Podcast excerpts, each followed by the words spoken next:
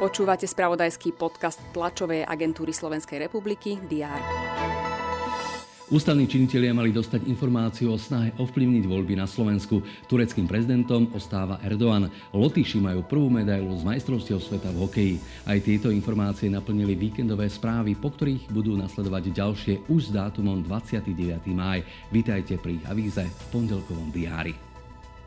Národnej rade je na pondelkové predpoludne naplánované mimoriadne rokovanie. Zvolali ho poslanci za Olano a chcú na ňom prerokovať návrhy, ktoré sa nestihli prejsť a odhlasovať na riadnej májovej schôdzi.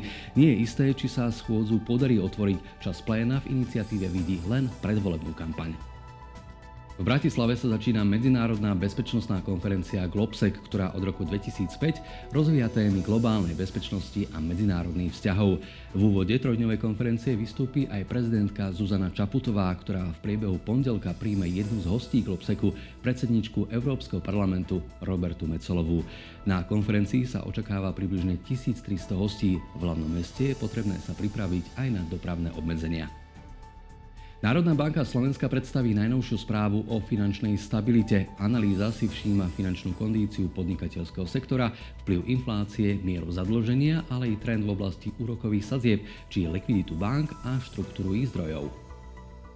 František Mikloško sa vracia do politiky. Hoci pred 4 rokmi pri neúspešnej kandidatúre na prezidenta to vyzeralo na jeho labučú pieseň vo verejnom živote, všetko je inak. A pred septembrovými voľbami sa zapojí do práce vo svojej domovskej strane kresťansko-demokratickom hnutí. Predstavitelia KDH dnes oficiálne potvrdia jeho návrat do aktívneho politického života. Paríži pokračuje druhý tenisový Grand Slam roka, majstrovstva Francúzska známe ako Roland Garros. Na Antukových dvorcoch sa v ženskej časti turnaja predstavia Kristina Kučová a Anna Karolína Šmídlová. Rovnako tak na zápas prvého kola nastúpi dnes jediný zástupca Slovenska v mužskom pavúku Alex Molčan. Prajeme pekný pondelok so slnkom na oblohe i v duši. TASR je vám pritom kedykoľvek k dispozícii prostredníctvom správ na Teraz.sk a TASR TV. Thank you.